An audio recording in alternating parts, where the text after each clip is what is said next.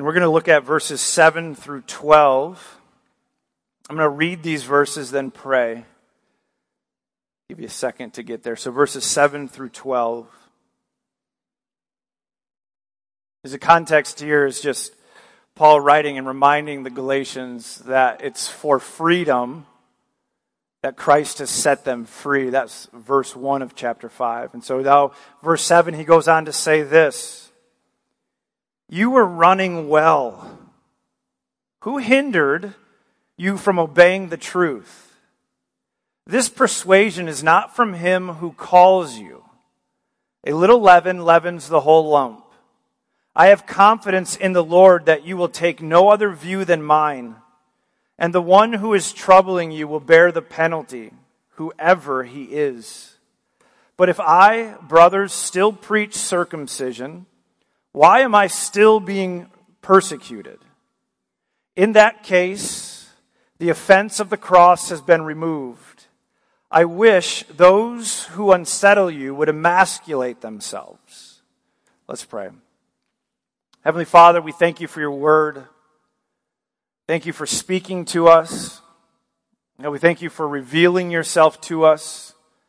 And we would ask that you pour out your spirit and you would soften our hearts, that this word would find its way into our souls and it would bear a lot of fruit. A lot of fruit. Lord, you would help us to keep our eyes set on Jesus Christ, to stay focused on Christ to help us pick up our cross and follow you with our hope in Jesus Christ alone for our salvation. That, Lord, we would run this race of faith, so to speak, with great endurance together, building one another up, encouraging one another as we just continue to run. Or as we continue to wait for this final day when, Lord Jesus, you come back and you usher in the new heavens and the new earth. Lord, we long, we long for this day, but as we wait, we ask that you would help us, that you would pour out your spirit upon us and enable us to do it in such a way that we would run well.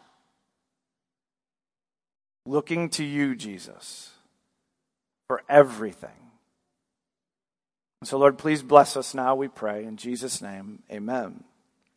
Speaking of running, I've uh, run one marathon in my life. And so there was a season where my wife got me into running. And then, if you know anything about my wife, she, she likes challenges. It's not just sort of let's run, it's got to be let's run this race, and then let's run this race, and then let's do this. And I love this about her. And so, uh, somewhere along this running journey, I signed up to run a marathon. And when I signed up to run this marathon, my goal was to finish it and also to finish it in under three and a half hours. And so I had been running a lot, building up to this 26.2 mile race, uh, putting together a program. A friend of ours uh, put together this program. And so I, I tried my best to diligently uh, follow this training program, knowing that uh, the actual marathon itself was going to be a little bit grueling, and there's certain goals I wanted to get to. And so I'd say, for the most part, I was faithful to do the training that was needed to prepare for this race and then to run this race. And so uh, on the day of the race, I was ready. I got up and I was uh, at the starting line with a couple friends and started to run this race, and I felt really, really good. At the halfway point, still feeling decent and then, with about probably 10 miles to go, my body started to say something else. Started to sort of shut down in, in different ways. And one of the things I've always wrestled with um, since I was younger is I always get cramps. Just cramp a lot in my legs, my muscles, doesn't matter what I'm doing, just cramps up uh, and it sort of shuts me down. And so for the last 10 miles, I was experiencing these cramps. And, and my run slowly started to become a jog and then it's just this mental game the whole time of like, are you going to finish? Can you finish? Should you stop? You should stop. Just stop right now. It'll be okay. And so the, the jog at times became a walk. And then even in those moments, all I wanted to do was just quit. And the only reason I didn't quit is because I knew I wanted to finish this thing. And then people who are passing me at the time were just saying, come on, you can do this.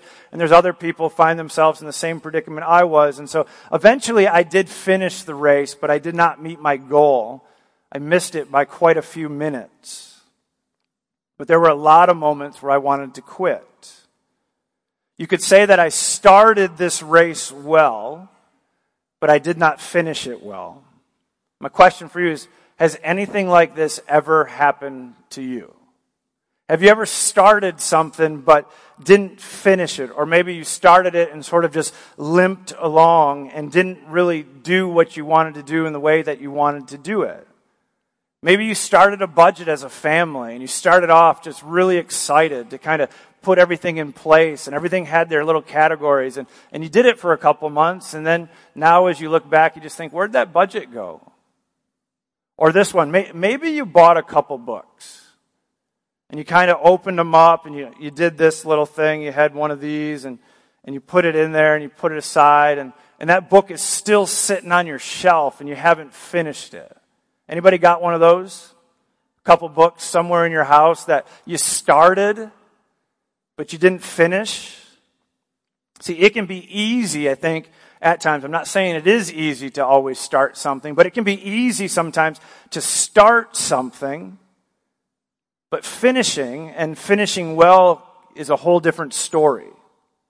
The Galatians at the time that Paul was writing this letter to them were in the middle of their race of faith, trusting in Jesus Christ and picking up a cross and following him. And what we see here is that they, they started well, but they're not running well right now. Some of them might not even be running at all at the time Paul was writing this letter. And so they started out strong in their faith, trusting in Jesus alone for their salvation, enjoying the freedom that Christ purchased for them through his life and death on the cross for all of their sins, his blood being poured out so that they would be set free from the law and set free from the power of sin. And so they started out believing that and enjoying this freedom. But false teachers crept into their lives and into their church, and these men were leading them astray. These men were putting obstacles in front of them, making the race that they were called to run by faith alone in Jesus Christ alone a little bit difficult. So much so that you might say they're not even running the race, meaning they're not on the right path. So they might be running, but they're running in the wrong direction as they're seeking to add to the gospel or in some ways stop believing in Christ and starting to believe in something else that doesn't actually save them. And so they started well, but they're not running well at the time he was writing this. In this section of scripture, we see Paul's concern for the Galatians, though. And I would say, and his concern for us, or God's concern for all believers, that we would start this race well, and we would run this race well, and we would finish this race of faith well. Paul's concerned that they wouldn't just be okay with how they started, but that they would continue to run the race with the same faith, trusting in Jesus Christ for every leg of this race of faith that they're called to run and that they would finish well. This isn't just something for the Galatians. This is something I think God wants us to think about and be aware of as well. Because it's not just a Galatian temptation to start something or to start running this race well and not continue to run well. It's something that we all experience, a real temptation for all believers to start out well, but maybe not finish well. Somewhere along the journey of faith, stumbling by buying into false teaching or listening to a false teacher or just being distracted by the things of this world or making room for a little bit of sin to remain in our lives hidden, thinking that it will have zero effect but in the end, it just shows up. It shows up and it looks like drifting away from the gospel. And so we want to run well. We all know somebody who's probably fallen away as well. Somebody who started well, but stopped running. I mean, I, I did a, just a, a Google search this morning when I was reviewing my notes, and I was just thinking, I Googled pastors who are no longer Christians. And a whole list came up of just modern guys whom you would know whom you've probably listened to at some point, because a lot of these guys are celebrity pastors. They've written books at times, and, and we've benefited from their teachings at a certain point. But, but under this heading, it, it would kind of say this is who they are, this is what they've written, and now this is what they have to say about Jesus. And most of them would say, I am no longer a Christian. And so you would say these guys started well, but they stopped running. And if they continue down the path this way, what we're going to say is they didn't finish well. And so it's, it's important for us to start well. It's important for us to continue to run well or to continue to believe in Christ so that we might finish well. That's Paul's concern in writing this letter. That's the danger of false teachers is that they, they stop us, they tempt us by moving us away from believing in Jesus Christ into something else that change the way we think, that inevitably changes the way in which we live. And we find ourselves in the place where the Galatians were. They were hindered in their faith. See, Jesus sort of, he, he taught about this in the parable of the sower. And so Matthew 13, he kind of describes this parable and he gives us some insight into understanding what happens when, when the gospel is sown into people and it looks like they start well. It looks like they're actually believing in Jesus, but, but for some reason it doesn't stick or it really doesn't make a long lasting impact upon their lives. And so he goes on to describe what sowing the gospel into people's lives is like and the effects of it. He writes the following, Matthew 13, Matthew writes what Jesus said. Hear then the parable of the sower. When anyone hears the word of the kingdom and does not understand it, the evil one comes and snatches away what has been sown in his heart. This is what was sown along the path. As for what was sown on rocky ground, this is the one who hears the word and immediately receives it with joy, yet he has no root in himself, but endures for a while. And when tribulation or persecution arises on account of the word, immediately he falls away. As for what was sown among thorns, this is the one who hears the word, but the cares of the world and the deceitfulness of riches choke the word, and it proves unfruitful. As for what was sown on good soil, this is the one who hears the word and understands it. He indeed bears fruit and yields, in one case a hundredfold, in another sixty, in another thirty. So what we learn from this is just a brief overview, is that it appears that those who start well in the faith but don't end well in the faith are rootless. They're rootless. They, they aren't truly rooted and grounded in the gospel of Jesus Christ. Therefore, when troubles come their way or the allurement of the world entices them with its lies and momentary pleasures, their faith is choked out. Paul was very concerned that this was happening to some of the Galatians. They had gotten off to this really good start, but something was hindering them from continuing to run the race well. And some of them were even in danger of getting a DNF. That's just a did not finish for those who play sports and things like that. But I say this because perhaps this is where some of us are this morning. I want you just to think about your faith at the moment. Think about your passion for Jesus Christ, where, where, where is it at? How would you evaluate your love for Jesus Christ? Is it growing? Is your zeal increasing? Is it at that level when you first believed? Maybe you find yourself doubting the reality of Jesus and asking yourself, is it really worth it to trust in Him and pick up a cross, deny myself, and follow Him? Maybe the world has just captured your attention so much that you're running after the things of this world and you're really ignoring the things of God. So, how is your faith in Jesus this morning? Is it growing? Or has something else captured your attention? Something else made its way into your life, making it difficult for you to believe in Christ? If so, what is it? Is it the world? Is it false teaching? Is it your sin? Paul teaches us that the Christian life is like a race. It has a beginning, we call it conversion. It has a middle part, and I just call this life. It has a finish line called final judgment.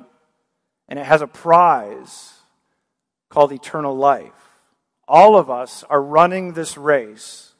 But the question this morning is how well are we running this race? How well are we running this race? Are we trusting in Jesus Christ? Do we have our eyes set on Him? Is our hope firmly planted in Him? Or have we slowed down? Have we looked to something else? Maybe we've thought about giving up. What we're going to learn this morning from our text is this the Christian life is a race that we're called to run by faith in Jesus Christ alone so that we might run this race with endurance, obeying the truth, and finishing well. we're going to explore this truth by looking at two points. And just so you know, the first point is long and the second point is really just a couple sentences. So don't get, don't be thinking when I get done with one, man, how long is this thing going to go? The second one is very short. So our first point is this, there will be hindrances to our faith in Jesus that we will need to identify and get rid of.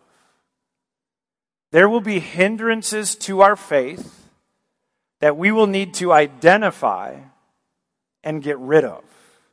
Verse 7, Paul again writes the following You were running well. He's a little fired up in this letter. You got to know this by now. If you read through he's fired, especially that, that last verse 12. You can see he's, he, he's worked up because he doesn't like people who mess with God's people. He doesn't like false teachers who teach false doctrine that lead people away from Christ. And so he said, You're running well. Who hindered you from obeying the truth? This persuasion is not from him who calls you. A little leaven leavens the whole lump. So the Galatians were not running as hard as they once did in the truth of the gospel. They were hindered by these false teachers from obeying the truth. They stopped trusting in God's grace alone for their salvation, and they started to buy into this false teaching, believing that if they were circumcised, believing that if they just obeyed the law of Moses, that then they would be truly accepted by God. So it wasn't just about Jesus for the false teachers, it was about these Galatians becoming like Jews or working off their salvation and their right standing with God. And so Paul asked them this question Who hindered you from obeying this truth? And he's already identified these false teachers as the Judaizers earlier in this letter. He's already exposed their lies to them. The thing is, he wants the Galatians to see it. And so he comes back around to it. He could point it out all day. We could say, this is a false teacher. Stay away from that person and stay away from this thing. But at some point, they got to see it. And so he asked them a question to consider. Who is hindering you in your faith? Who is hindering you from believing in and trusting in Jesus Christ alone for your salvation? Who is helping you to move your eyes away from Him to something else that doesn't help you actually run this race harder and faster, or maybe not even harder and faster, just being faithful to look to Christ alone?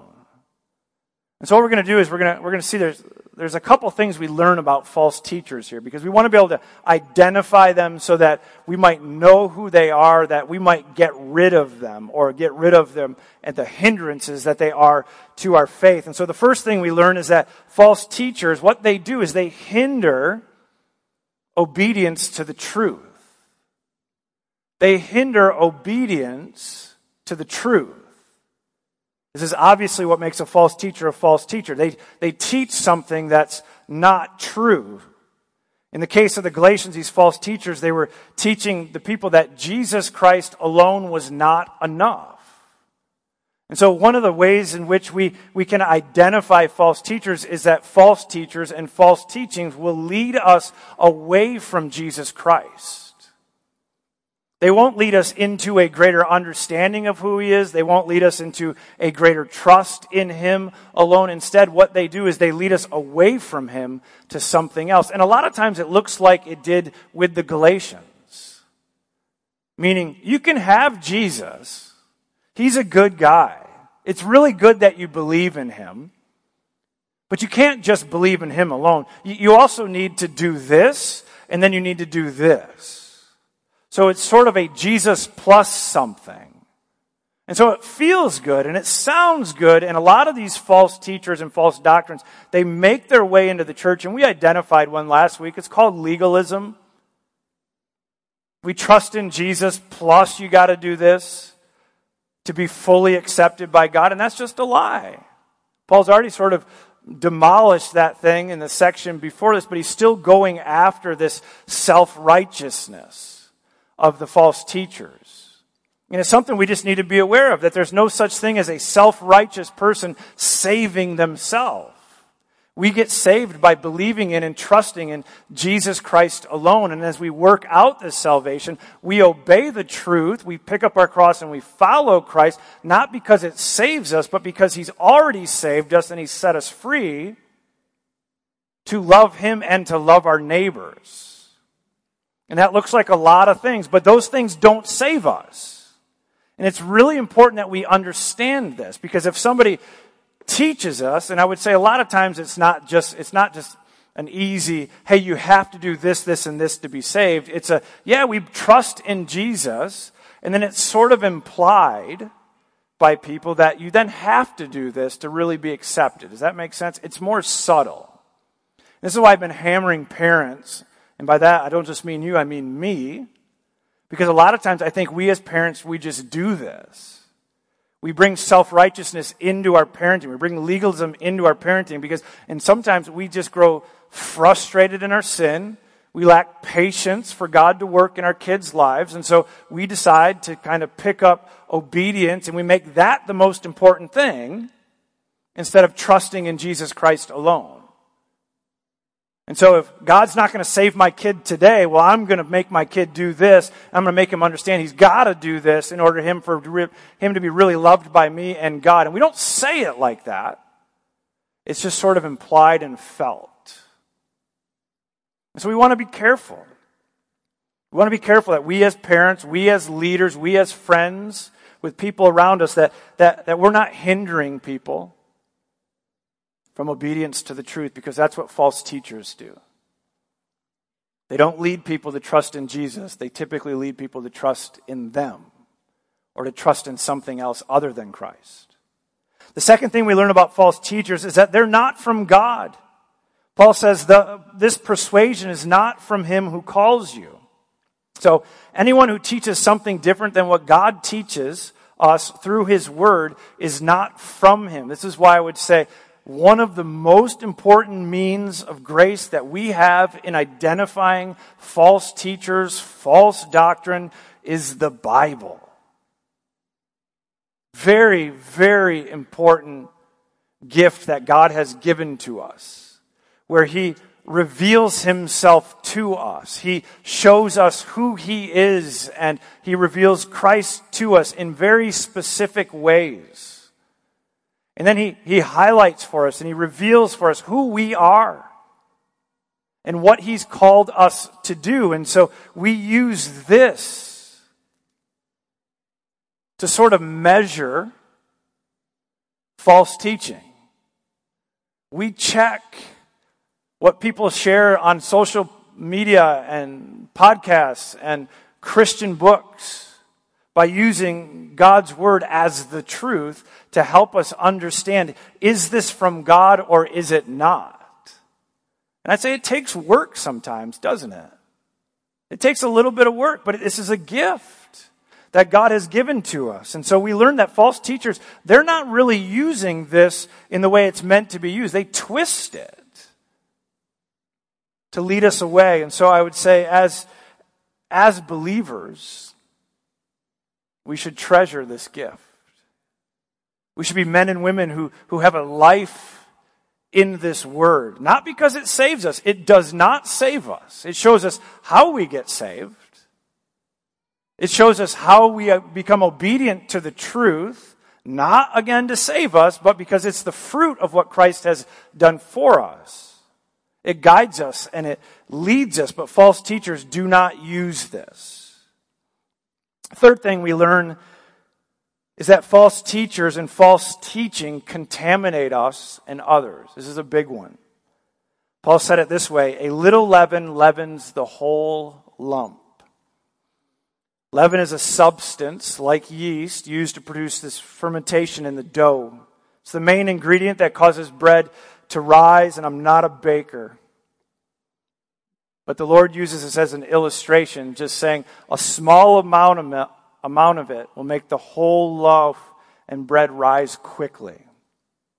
We could say it like this a little legalism, instead of leaven, a little legalism will negatively affect the whole person, family, and church. A little bit of legalism in your home will affect the culture in your home. A little bit of legalism in the church will end up creating a legalistic church. Or we could say it like this a little hidden sin will negatively affect the whole person, the whole family, and the whole church. Eh, eh, the danger with this is we like to think we can get away with it. We like to think we can hide just a little bit of sin, but we can't. It just, it shows up somewhere in some way. It builds off of it. If, if, it, if allowed to be hidden, it just grows. And the way in which it grows is, is you hide it, and then it shows up with a little white lie here because you're, you're trying to hide it. And then another white lie over here. And then you spend your life sort of having to cover your tracks, carrying around a burden. And eventually, if left to go, it just consumes you. And then your whole life sort of becomes a lie. Or we could say this a little false teaching will negatively affect the whole person, family, and church. Remember, Paul has likened our faith in Jesus and following Jesus to a race. It's meant to be run hard, and it's meant to be run free as we pick up a cross and follow Jesus. What happens to us when we start to buy into false teaching and or hide sin in our lives? is that the race of faith becomes harder to run. Because in many ways, we lose our freedom in Christ by running in the wrong direction. False teaching and hidden sin is like strapping this hundred pound backpack to our backs and trying to run a marathon without drinking any water. Now, I know a few of you probably could do that.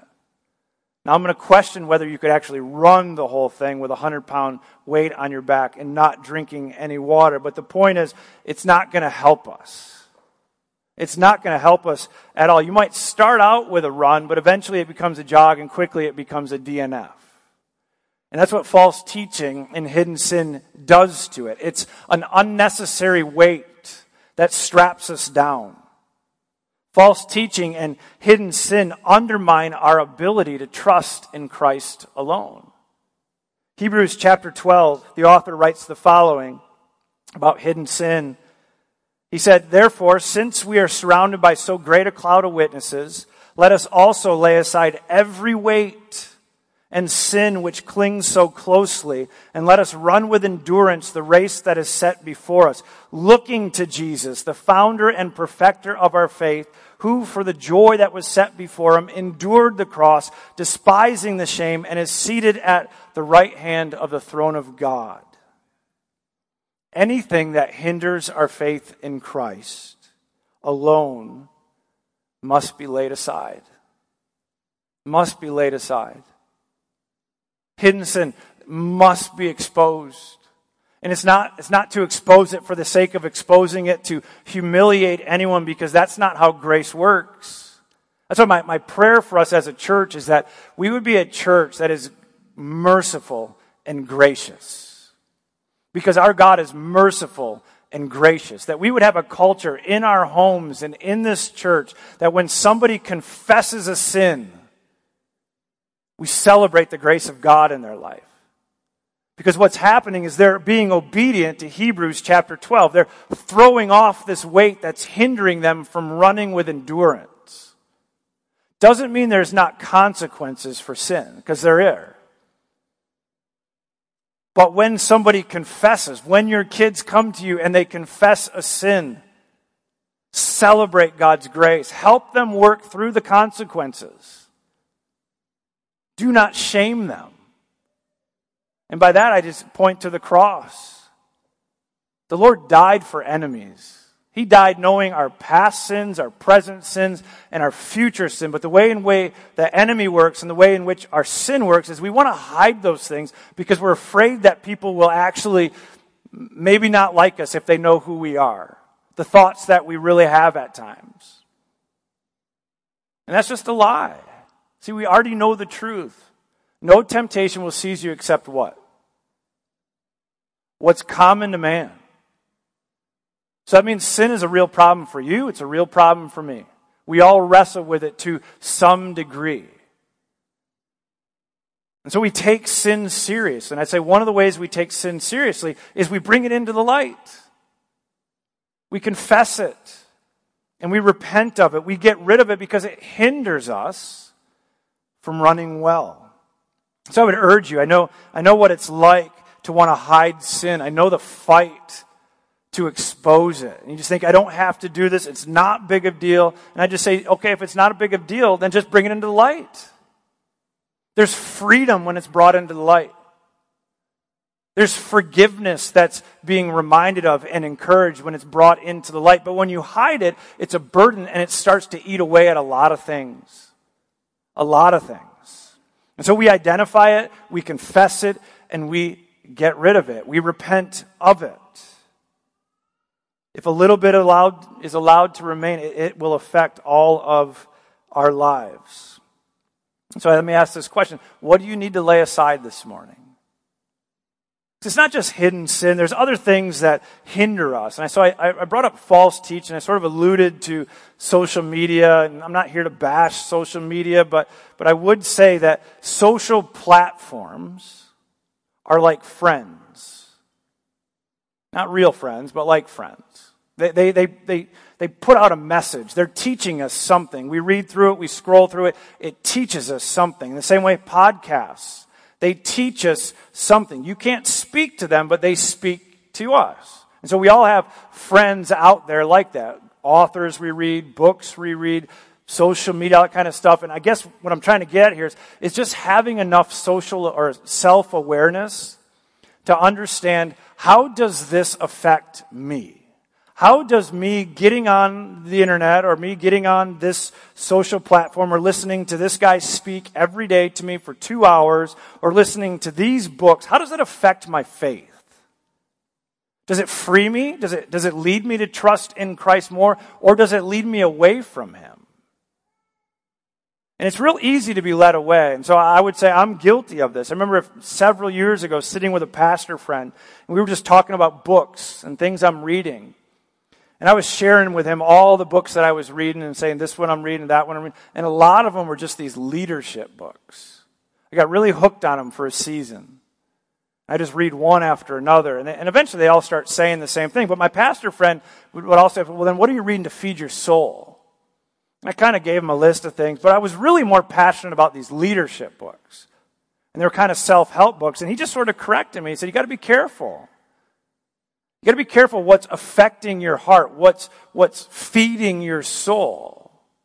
Again, they're not necessarily bad things, they just have to find their right place. And we make those things the most important thing. What they end up doing, what they were doing in my life, was beginning to steal my passion. My passion for Christ and the things that He's called me to, my, my passion to, to pick up a cross and follow Him and run this race. And so I just present that to you to ask, what in your life do you maybe need to lay aside?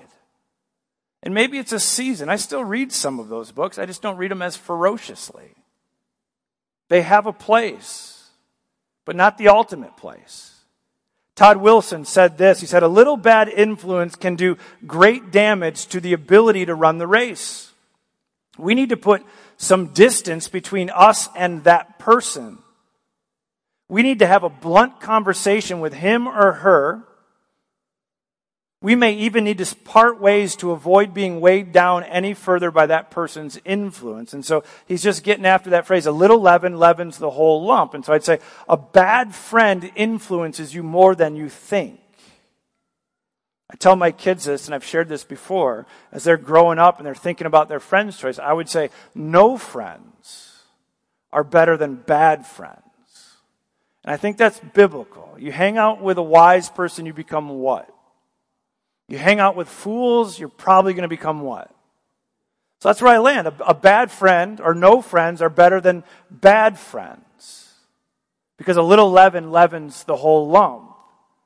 And so where we see these bad influences that lead us away from Christ, the call here is to get rid of it. Part ways. Put a little distance between yourself and whatever that might be. Fourthly, we learn that false teachers will be judged by God.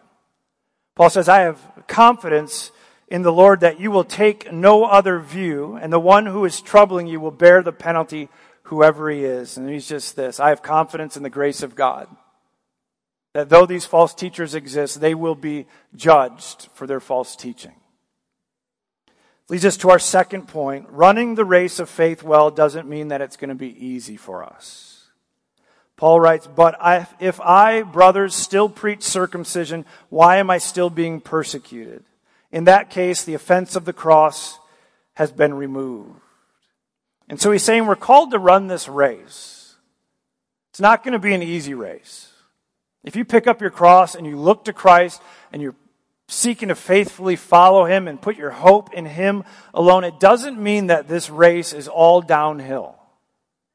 He himself is experiencing persecution because he's preaching the cross. He's preaching freedom through faith alone in Jesus Christ alone. Now, if he wanted to be free of this persecution, he's alluding to the fact that all he's got to do is stop preaching Jesus.